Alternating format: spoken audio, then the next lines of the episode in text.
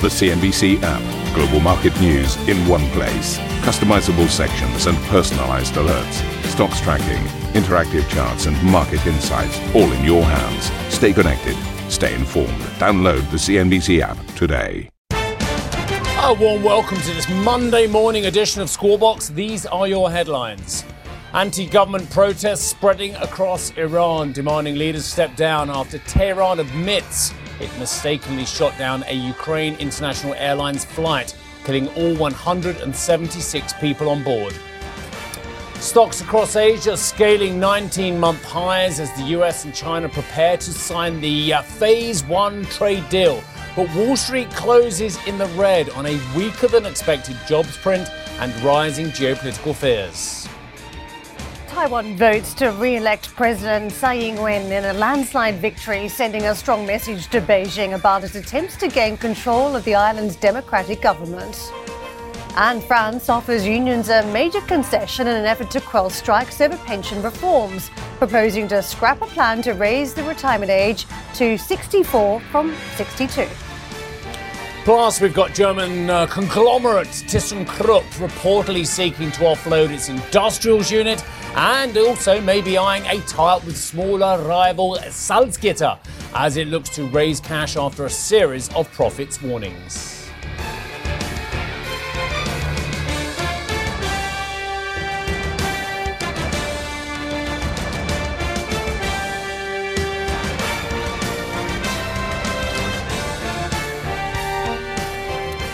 So welcome to the show. Uh, let's get to our top story. The most senior commander of Iran's Revolutionary Guard was called to a closed session of parliament after Tehran admitted that it mistakenly shot down a Ukraine International Airlines passenger plane.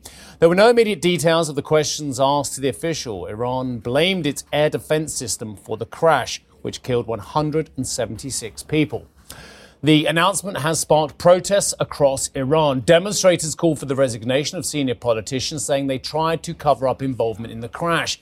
Tehran had initially denied wrongdoing in the incident. But Dan, who joins us in Abu Dhabi, Dan, this is more nuanced than perhaps that read I just read to you, because, of course, um, there were not only demonstrations against the leadership, there were also demonstrations in favour of the leadership against Israel, against the United States, and, of course, against the United Kingdom, which has been involved in an ambassadorial fracas uh, over the weekend as well. So it's a little bit more nuanced than to say that people are on the streets purely against the leadership, isn't it?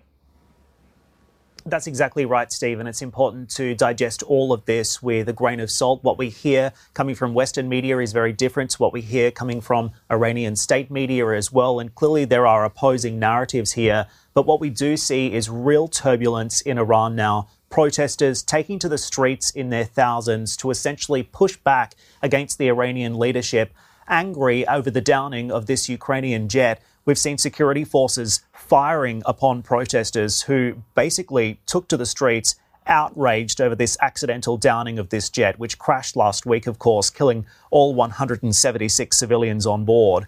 The Iranian leadership at this point denied any responsibility for three days after the crash. Instead, essentially, they insisted that this plane had gone down for mechanical reasons, but there was huge uproar locally, huge uproar internationally, and those accusations forced the Iranians to admit that they did kill those civilians, citing essentially human error. Uh, President Rouhani saying that this was a disastrous mistake. We have seen the Iranian leadership being very vocal here, attempting to claw back some of those accusations and also accept responsibility for this. However, the Iranians also very much working here to level the blame towards the United States, of course, pushing back on Washington and also blaming the U S for those protests as well.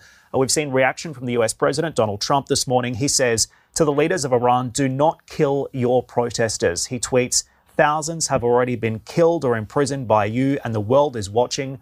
More importantly, he says, the United States is watching. Turn your internet back on and let reporters roam free. Stop the killing of your great Iranian people. Uh, C N B C has also been canvassing reaction across the region to this as well. Just yesterday, we had the opportunity to speak with the former U S National Security Advisor, General Jim Jones. He says it's very clear that the Iranian leadership now is being pressured internationally, being pressured domestically, and the situation is moving fast. Listen in. I think it's clear that um, the regime in Iran's had a very bad uh, couple of weeks. Um, and one of the things that people don't talk about too much is the degree of unrest that there is in the country, which I think is significant. So you couple the... Uh, the even more protests over the weekend. Exactly.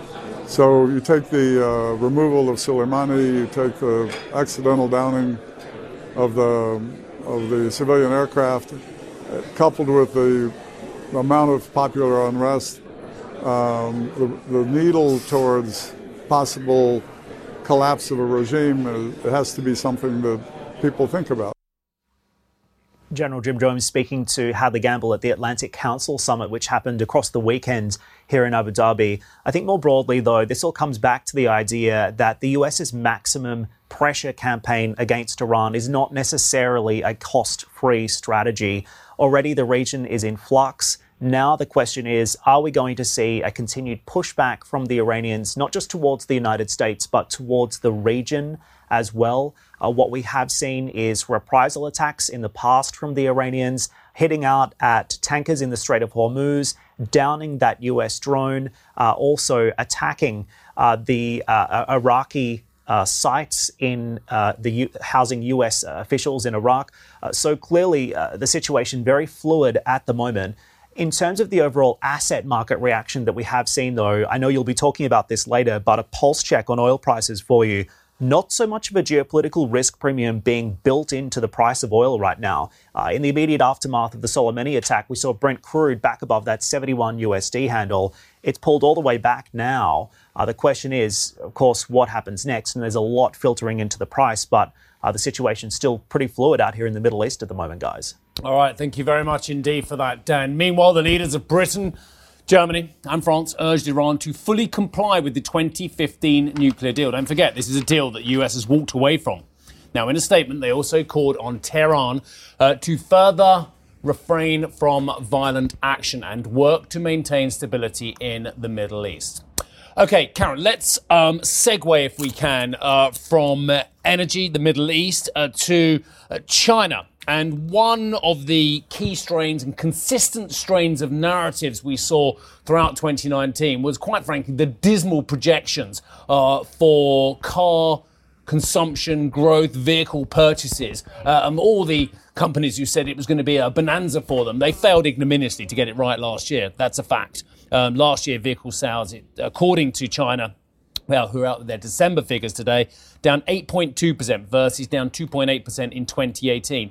The only thing I will say about these Chinese vehicle sales is that the declining trend of sales appears to be abating somewhat, that is the December number itself was only down zero point one of one percent year on year versus the previous month of three point six. And as I say, compared with the annual figure, north of eight percent. So yes, Chinese vehicle sales were abysmal uh, for the industry compared to their expectations mm. in twenty nineteen. And yet the December figure is nearly at the parity level. So this might raise a lot of those subsector questions. And I haven't seen the subsector data uh, about whether new wave, E V, hybrid is actually picking up the slack uh, from those internal combustion engines. I think it's curious engines. Because looking at that figure, the new energy vehicle sales declined four percent on year for twenty nineteen mm. for, for China. I think that's fascinating at a time when Tesla manoeuvres into the Chinese market. You may recall just at last week those photos of Elon Musk doing a jig as he delivered vehicles doing into some China. Pretty awful Steve Ballmer-like dancing. Exactly, yes. uh, to all to hail the arrival of the Model three sedans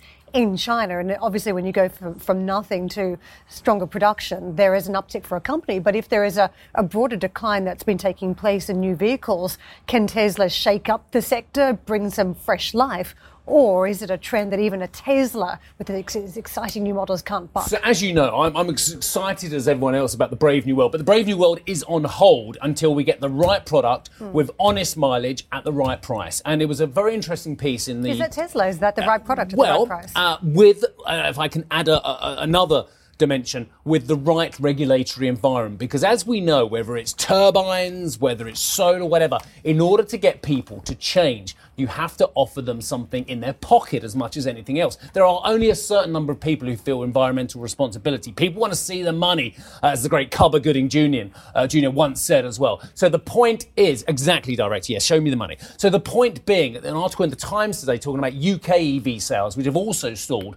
If there was something radical like taking V A T off, taking the tax off, that would certainly spark a little bit of interest. I immediately overnight, they become twenty percent cheaper as well. And I wonder what the incentivization schemes are in China, let alone elsewhere in the world. I take your point, and there's been a rollback in some of those incentives, but the different part has been the arrival of new entrants, uh, Tesla, but not just them. We've also got B M W, Mercedes bringing new product to market. Huge, so I wonder whether that invigorates the interest. Well, that's been a holdout, hasn't it? Because people want to see that the main car makers are coming to market with some incredible new models. And I wonder whether that just inspires the change because you suddenly got momentum yeah. with all look, the major players look, getting look, involved. Let's be totally honest about this. The European consumer was sold an almighty pup. It was a Saint Bernard of a pup that it was sold, because it was sold clean diesel. And it wasn't sold clean diesel twenty, thirty years ago. It was sold clean diesel within the last decade as well. That turned out to be a myth right. that was sold to us from an industry which was ignoring some of its own data, perhaps in some cases doctoring some of its own data. So for the consumer to fall for a brand new technology, they need incentivization.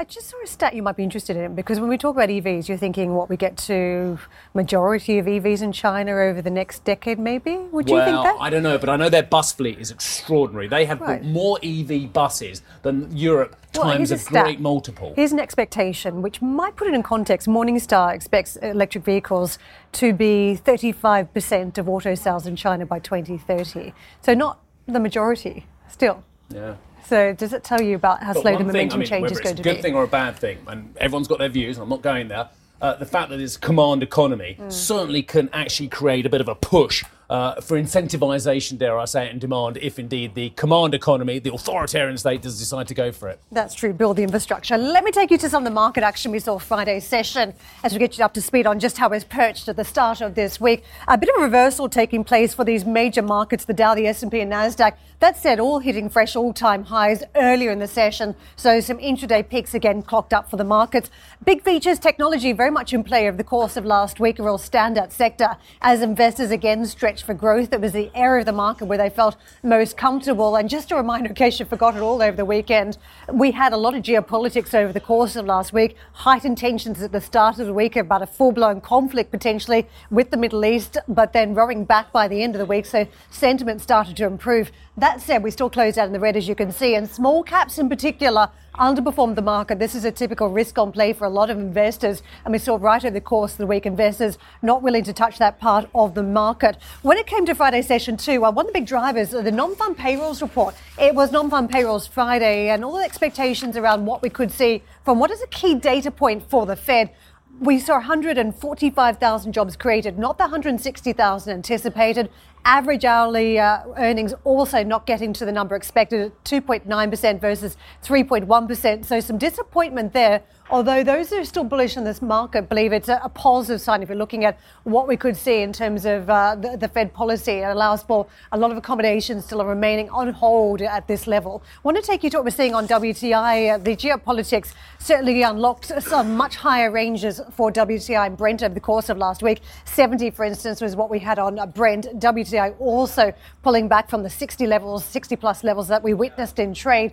What we had, the lowest settlement on Friday in nearly a month, the worst weekly performance as we wrapped up since July twenty nineteen. So the highs we had translated to some lows, and that meant we saw some sogginess in the trade and even correction territory over the course of last week.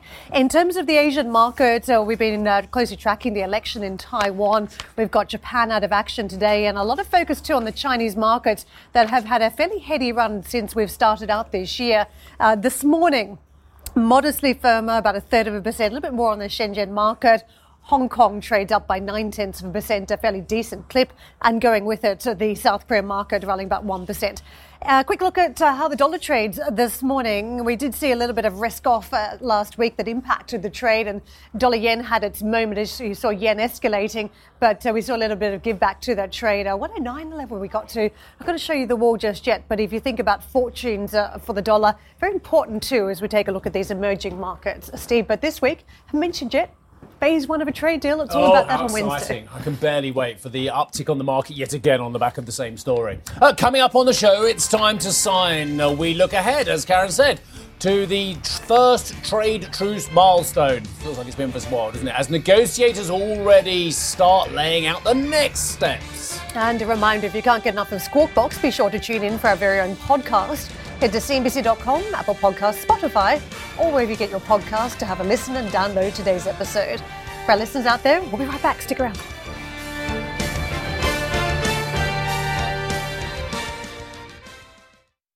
If you enjoy Squawk Box Europe, check out the Brave Ones podcast. The series explores the rise of some of the world's most successful entrepreneurs. Through exclusive interviews with family, friends and colleagues, the Brave Ones podcast features stories of determination, resilience and ingenuity. Available on Apple Podcast, Spotify and Google Play. The Brave Ones podcast, presented by Credit Suisse.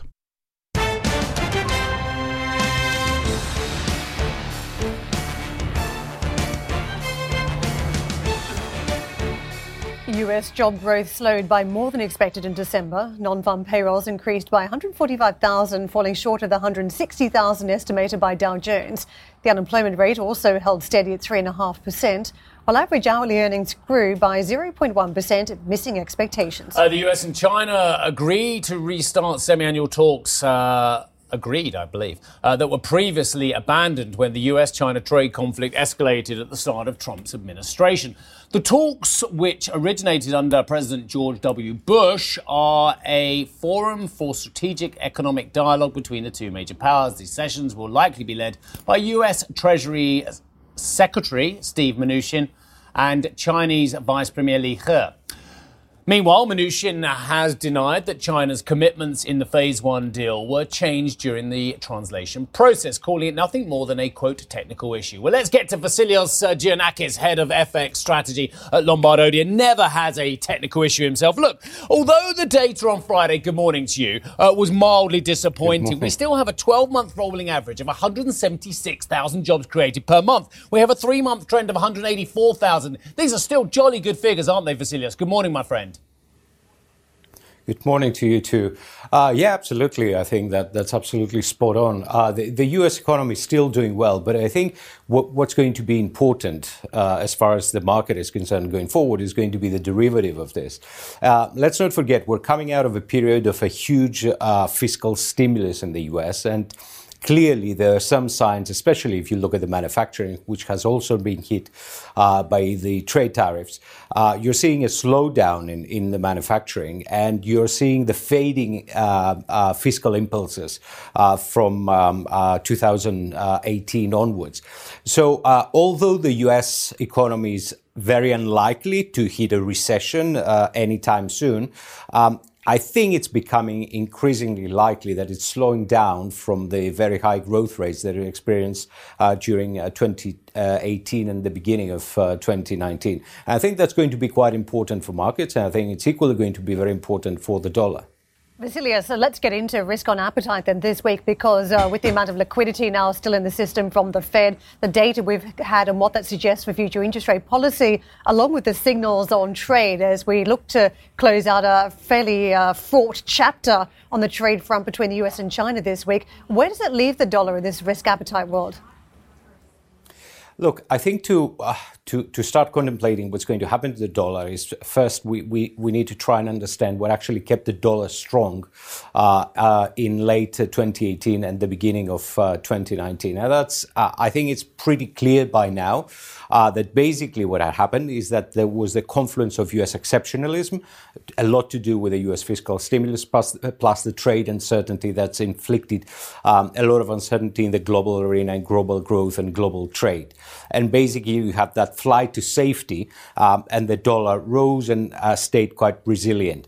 The the issue right now is that you see some sort of a decoupling with interest rate differentials, because the rest of the world, interest rates have either stabilized or have gone down a little, but in the U S they have actually gone down uh, quite substantially relative to, um, uh, say, uh, twelve, eighteen months ago, which means that the dollar is somewhat overvalued.